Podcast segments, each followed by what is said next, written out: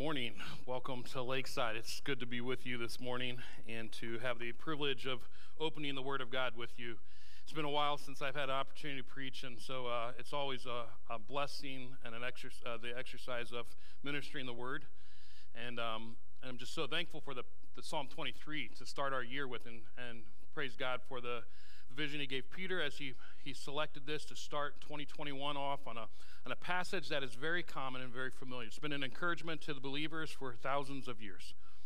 And yet, with that familiarity, you know, we get uh, so used to it. Some of us can, um, I have it memorized and can recite it um, right away. I struggle with reciting it, especially when last night we did an exercise rolling a, a die and whatever number was on, that's the verse you have to quote. I don't quote well just mid middle of the of the passage. So Peter had gave me the die. I rolled number three. He gave me the first two words, and I'm like completely lost. Like I have to start at the beginning and work my way all the way through. That's how I memorized it. So that's the way I have to work. And it was just a kind of a, a fun thing for us to do, but also a reminder of man. Um, that I need a, a, little bit more work on, on getting this this passage down, um, and so uh, also, just the the in when he asked me to preach, the uh, you know sharing a responsibility that he he preaches regularly, and so having a, him to have a Sunday off was also such an encouragement and blessing to me as I dig into this passage and and just the lessons I needed to learn. Uh, coming to the Word of God and just one verse and digging in and saying, what is God saying here, and uh, what do I need to communicate? What what is He teaching me? And it's it's been a good verse, and it's not normally the verse that I would just say, hey, that's the verse out of Psalm 23 I wanted to preach. But having spent this week in it, um, I'm very very thankful for it. And so, as we come to the text, we will be in Psalm 23, and and uh, so if you have your Bibles and you're open there, we'll read through all six verses, and then we'll focus in on, on chapter 5. Excuse me as I see my Bible here. Okay. The Lord is my shepherd, I shall not want. He makes me lie down in green pastures. He leads me beside still waters. He restores my soul. He leads me in paths of righteousness for his name's sake. Even though I walk through the valley of the shadow of death, I will fear no evil, for you are with me. Your rod and your staff, they comfort me. You prepare a table before me in the presence of my enemies. You anoint my head with oil. My cup overflows. Surely goodness and mercy shall follow me all the days of my life, and I shall dwell in the house of the Lord forever. Amen. What a what a blessing in the psalm. And as we move through um, the psalm, we, we can notice a few things in the context here, leading us into uh, verse 5. But there's a shift, there's a couple shifts that the, the author gives us in this passage. First, we, we go from 1 through 3, where he is describing who God is based on he does this. He makes me lie down in green pasture. He leads me beside still waters. He restores my soul. He leads me in paths of righteousness. And so he's he's giving attributes of God. He's talking about what God does. And uh, this is the thoughts David has of God. We, we use a term in English called theology, thoughts about God. Every believer in God is an amateur theologian. So we have some who study and do professional theology. But if you have thoughts about God, you are a theologian. You have a theology. And the, th- the, the thing David teaches us here as we go through this, we start to say things about God, the characteristics of God. And we should not stop with just talking about God, but we should talk to God and turn that theology into praise that our theology needs to affect our heart and change us and mold us. And so he turns it then in verse 4 and he talks to them For you are with me, your rod and staff, they comfort me. You prepare a table for me, you anoint my head with oil. And uh, so he turns from talking about God to talking to God and worshiping him. I also think in verse 4 there's an indicator of another reason why it went from just uh, attributes about God to an intimate conversation with God when it says, Yea, though I walk through the valley of the shadow of death, I will fear no evil. Why? Because when we go through suffering, often our heart turns to the fragility of life and our need for someone outside of ourself, right? So, as we talked about last week, that we need God. And because God is present with us.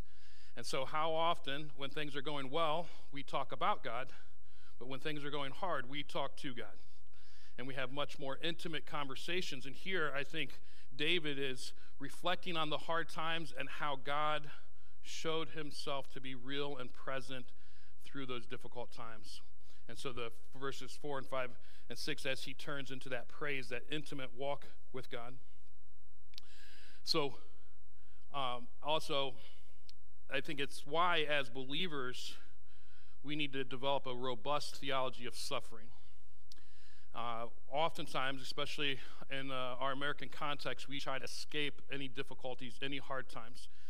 Uh, it's really hard to escape things, you know, as we come through 2020, you know, with COVID and with political things and with financial chaos in the marketplace and all kinds of stuff goes on. It's hard to just escape those things.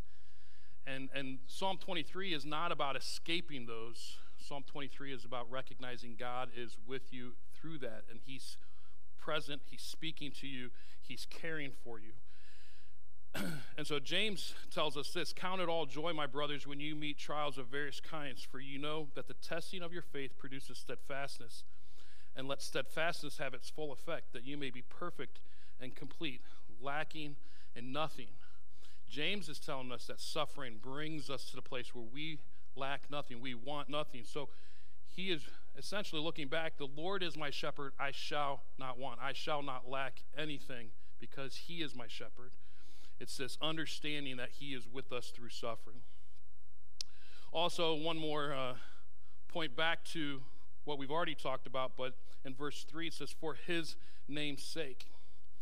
Uh, there's a, this is a phrase I think is important for us to, to pay attention to as we get into what our verse is today. That his name's sake, it's about God's name, his honor, his character.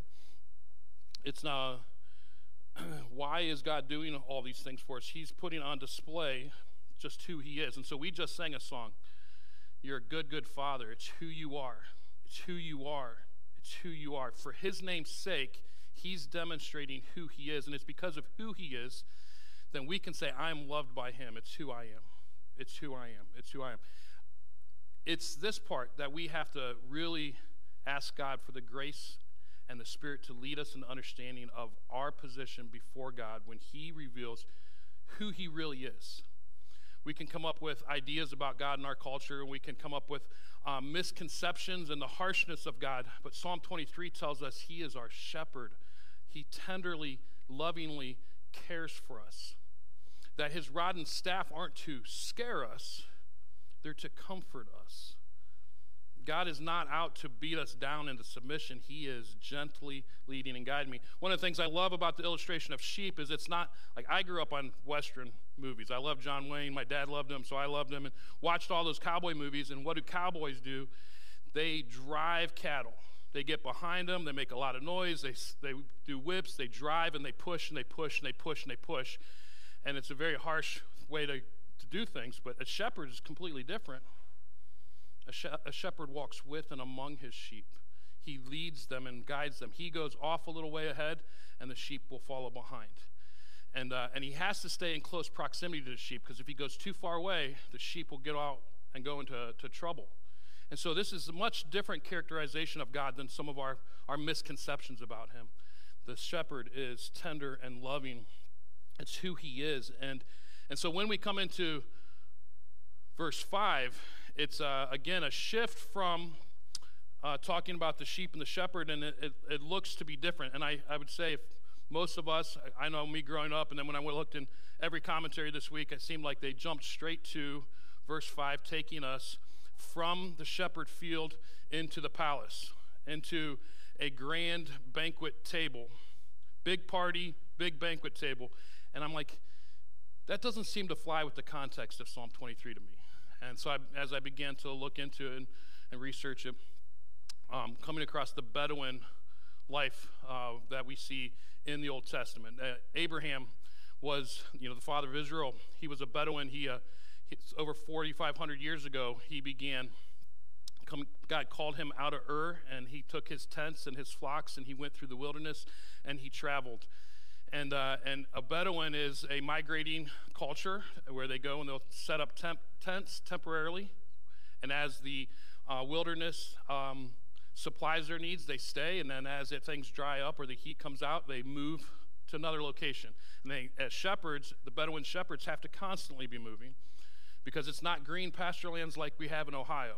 It's a desert place where the grass is sparse, and as if the sheep stay too long, they'll eat it all up, and there'll be nothing left. So they have to eat for a while and move on. And so I was like, this verse has to be in the context of the desert and the wilderness. What it, what it tells us. And so in verse 5, it says, You prepare for me, you prepare a table before me in the presence of my enemies. You anoint my head with oil, my cup overflows. As we think about this, I want you to think about a shepherd coming, working out in the field and seeing a tent in the desert and going to that tent. And we do see a shift here from David talking about himself as a sheep to now he's being uh, a person visiting at a table. In the, in the Bedouin culture, they had a, a code of the desert, the Bedouin hospitality, that, um, that anybody who comes to your, your tent would be welcomed in, whether they're enemy or not, that whoever shows up, you welcome in. And then the, they would take care of you. And so this is uh, what I call radical hospitality. What we see here, David is reflecting on this type of Bedouin culture, the radical hospitality of God. He's the good shepherd, and then he calls out and invites. If you have your Bible, I want to take a look at Abraham in, in Genesis chapter 18. If you'll uh, turn there, we'll look at verses 1 through 8. Uh, just as we uh, kind of see what Bedouin hospitality really looks like. And uh, Abraham, in this familiar story, again, if we stop and pause, we'll see all these little things that are consistent with the culture he grew up in and in the Bedouin culture that, that still exists today in the Transjordanian wilderness. That you will find Bedouin uh, type shepherds out there with their tents, and this is very similar to even today. Genesis 1, I mean Genesis 18, 1 through 8. And the Lord appeared to him by the oaks of Mamre, and he sat at the door of his tent in the heat of the day. He lifted up his eyes and looked, and behold, three men were standing in front of him. When he saw them, he ran from the tent door to meet them and bowed himself to the earth and said, O Lord, if you have found favor, if I have found favor in your sight, do not pass by your servant. Let a little water be brought. Wash your feet, rest yourselves under the tree while I bring a morsel of bread, that you may refresh yourself, and after that you may pass on, since you have come to your servant. So they said, Do as you have said. And Abraham went quickly into the tent to Sarah and said, Quick, three seahs of fine flour, knead it and make cakes. And Abraham ran to the herd and took a calf, tender and good, and gave it to a young man who prepared it quickly. then he took curds and milk and the calf that he had prepared and set it before them, and he stood by them under the tree while they ate. This uh, radical hospitality Abraham has um, is just like he sees some guys and he calls out to them. Like, so it was common for them, if they see anybody in the wilderness, to beckon them to their tent. That was being hospitable. So some could just show up at the tent, but here we see Abraham sees them and he calls for them. He runs after them, Come to my tent, come to my tent, come to my tent. And if you've been in the Middle East, um, yet all you see uh, shop owners and, and people, they are very hospitable and they do just come, come visit, come here. And, um, and you learn a lot about that, but they're welcoming in. Abraham does this, and then he refreshes them. He prepares a table before them. And so rather than seeing a table set in a palace out in the wilderness after a hard day's work where you're tending sheep, you come across and you see a tent, and here the tent, the host says, Hey, come to my tent. Let me prepare a table. Actually, the, the Hebrew word for table doesn't mean a table, it means a leather mat that was rolled out to set and prepare food on. And in the Middle East, in this time, that they, they wouldn't sit at a table with chairs and use silverware, and, and uh, they would get a cushion to lean in um, and to eat, and they would dip out of the same bowl. It's a very, very intimate setting. The difference between like a big banquet table feast, which there is stories about in the Bible that one day we will be in the house of the Lord eh, with our King. We will be at a great uh, banquet table with all believers one time, one day. But here, in the, the dry and weary land in the wilderness, we're having a table prepared for you, an intimate setting in the Bedouin culture to be invited in and to have a meal prepared was such an honor. It was very intimate and it was um, just something that they would rave about. As a matter of fact, the, the Bedouins have a, a phrase that um, that a man is a warrior and a host. That it is just as important as the battlefield uh, uh, victories, and talking about that was how did my host treat me? That, uh, the, not just the warrior's code of boasting, but the, the, hot, the, the host, the boasting of, hey, this guy, he did this. This is the meal he prepared. This is the beverages he brought me. This is everything he did for me. He let me stay in his house this long, and it would go around to so many to hear of this generous host. And so, this radical hospitality is a demonstration coming out of the desert land where it'd be very hard to survive. Um, and with a, and and they give refreshment. And they meet his needs, gives water, gives bread, goes off and prepares a meal. You know, as I read through this, I think from our American perspective, it's easy to read what Abraham did here and say he was surprised by visitors. He wasn't ready for them, so he had to rush around, go do this, go do that, and uh, and it was a more of an inconvenience, but he and trying to save face. You know, and it says here that Abraham actually, after the meal was presented, he sat back and he watched them eat. Because he took great pleasure in them eating the meal. But see, from a Bedouin context, he was rushing around out of joy to host somebody in his tent. This is a good thing. This is a big thing. And so um, it is this amazing radical hospitality. And then thinking about when he offers them bread. When we think of our Heavenly Father, the, our Good Shepherd, preparing a table before us, we just celebrated the Lord's Supper, the table he prepared for us. In John 6, Jesus said this Truly, truly, I say to you, it was not Moses who gave you the bread from heaven, but my Father gives you the true bread from heaven. For the bread of God is he who comes down from heaven and gives life to the world. The radical hospitality of our shepherd is that he provided the true bread, the bread that leads to life. but then we go on from he prepared a table for me. It says then a, a, just a, a difficult phrase in the presence of my enemies. Like, what does this mean? Did, does this mean that my enemies are also at this table? Which actually in Bedouin culture could happen. Uh, it has been reported how an enemy accidentally shows up to a tent, and the host, because of this, um, this Bedouin culture, would invite them in and prepare and treat them well, even as if they were enemies. Um, so, but but what is going on? David was very familiar with enemies, right? Uh, as soon as we uh, encounter David, um, he's, he's fighting the, the lions and the bears in the fields as he's shepherding. We see him uh, having to fight Goliath. We see him uh, running from Saul because Saul is jealous from him. He's out in the Negev into the wilderness, in the desert, in the caves often. Later on in his life, he had to run back out into the wilderness to avoid uh, his own son who was trying to uh, take over the kingdom. David was plagued by enemies all the days of his life physical enemies, real enemies. You know, but we all have enemies. Some are antagonists or people that are against us, but we have enemies of our fears or doubts or anxieties, our sins that we, our ha- habits that are, are harmful, these things that, that creep into our lives uh, that overwhelm us at times, and uh, and they're constantly there that we need protection from, we need deliverance from, and we have a shepherd who will do that, the host who will do that. Uh, I was just, uh, when it came to this understanding of the enemies, I was uh, amazed by Dr. Clinton Bailey wrote a, um, a piece on uh, the Bedouin life. He's a, the leading scholar on Bedouin life. He said this A Bedouin host is obliged to protect anyone who enters his tent from outside threats, preventing harm from befalling anyone who has entered a man's tent who has thereby come his guest is reflected in the legal directive defend a guest if he's done good or done bad, keep a violator at bay, or pay for his faults. Defending a guest may mean stopping assailants from assaulting their intended victim by admonishing the assailants, especially if they are still outside his tent.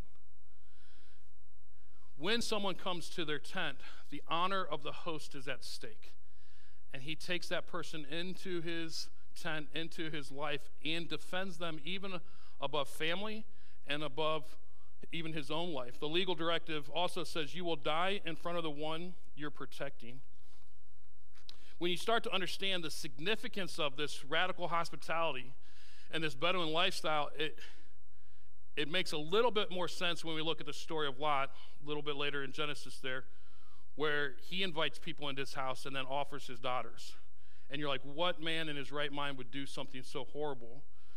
And we can never fully understand Lot, but in their culture, it would be better to protect your guest than to protect your family. That's how significant it was.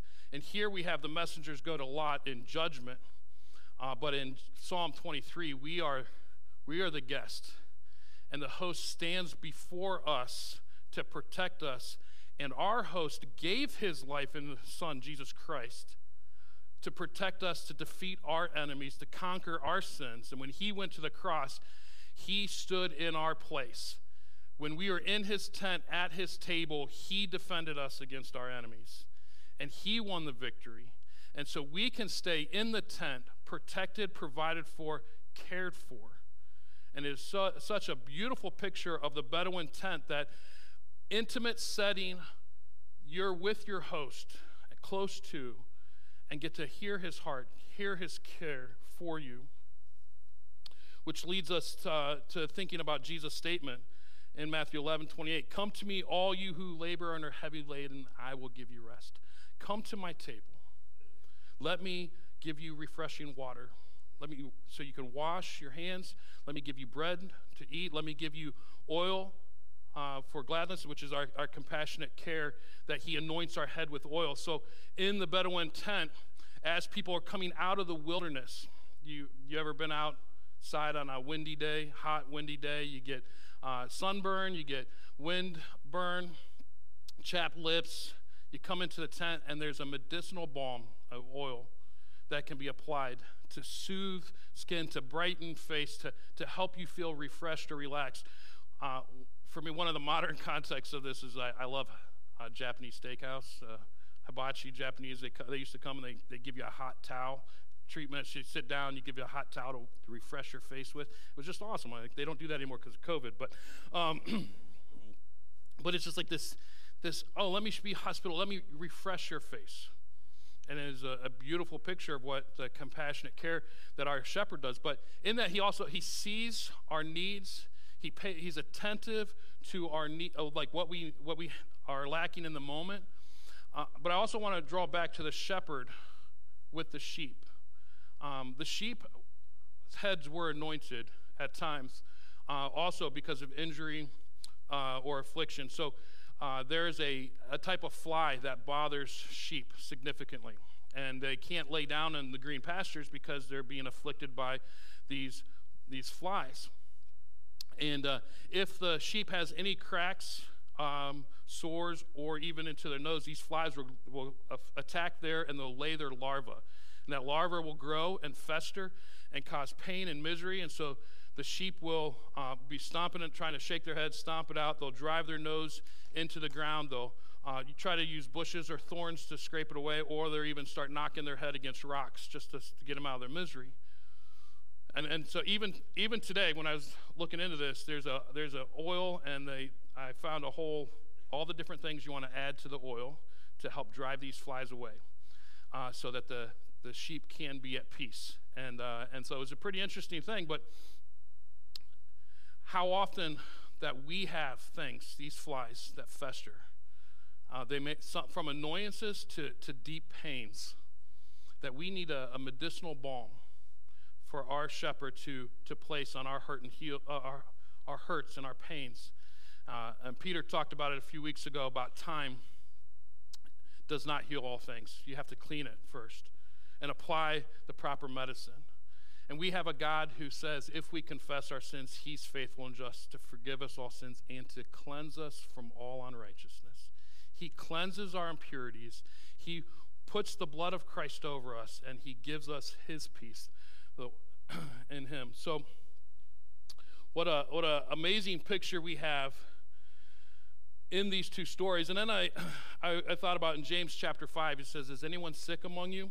Let him call for the elders of the church and let them pray over you, anointing him with oil in the name of the Lord.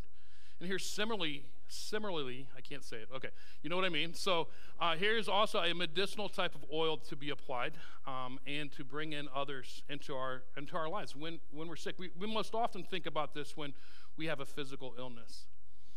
Uh, but when we're struggling, we need to invite the elders of our church. Would love to come and pray and, uh, with anyone. Um, to invite fellow believers into our struggles. James talks about that in verse 16 to, to have people we can confess to and pray for. Uh, but there is a, a healing balm in the community of Christ. He has provided for us leaders to look to, to seek counsel from, to learn from, uh, and resources uh, that we can have uh, applied to those areas of our life. This is the radical hospitality He has given us. He is compassionately caring for us and providing for us continually still. Which uh, leads us then to the abundant joy. My cup overflows. David spending time reflecting on his God, the shepherd, the tender, the one who, as he begins to describe him, leads him from a place of just description to a place of joy, of worship, of prayer, and then humbling to look at what God has done in his own life, that it can do nothing else but produce fountain of joy in his life. His cup overflows that it wasn't just enough to get by, it was an abundant cup. A Bedouin uh, home tent would not allow your cup to run dry. First, they're going to give you water, then they're going to give you milk, then they're going to give you wine, and they're going to keep your cup refreshed over and over and over again. So, as you come into the tent, you, you get clean, you get cleaned up, you get uh, refreshed with oil, you get refreshed with, with water, milk, and wine, and you're at peace that says, hey, you can, you can trust, you can be at peace here. You can celebrate. And uh, Psalm 104 15 talks about God doing this for us. He says, You, God, gave wine to gladden the heart of man, oil to make his face shine, and bread to strengthen man's heart. It's a, it's a picture of what happens when you come into a tent. What do they do to, to give you respite from the wilderness? I also think one of the reasons why it is a more of a Bedouin tent than the palace table is because Psalm 23 is about everyday life. I most commonly used it at funerals and would look to it in prayers of that, but as we've been learning, it's everyday life. We go out into the wilderness and we come into the tent for respite. We go out into the wilderness and we come into the tent for respite. It's not a it's a Bedouin transitory time. Like we are not home yet. We are moving in this world. We are looking to the city to come when our Savior will come and restore all things. But right now, we need to see that we have a shepherd who cares, who provides, he protects. He's there, he's with, uh, has a plan, and he is there in the midst of our turmoil, in the midst of our trial. And we can look to him, and when we see him there, we see his presence, we see his protection, we see uh, his provision. How could we not be filled with joy? He is with me now. He is blessing with he is taking care of me. This is abundant joy. And to think, do you have it? Do you see God as the good shepherd? Do you hear the tender voice that he is calling? Do you see the, the love that he has put on display? Or are you thirsty? Are you still longing? Are you still standing outside the tent or far away and you're in the wilderness and it's beating you down right now? He is there, He's present. J- Jesus says this in John 7. Jesus stood up and cried out, If anyone thirsts, let him come to me and drink. Whoever believes in me, as the scripture has said, out of his heart will flow rivers of living water. Is there a better description, description of a uh, cup overflowing than a fountain of living water?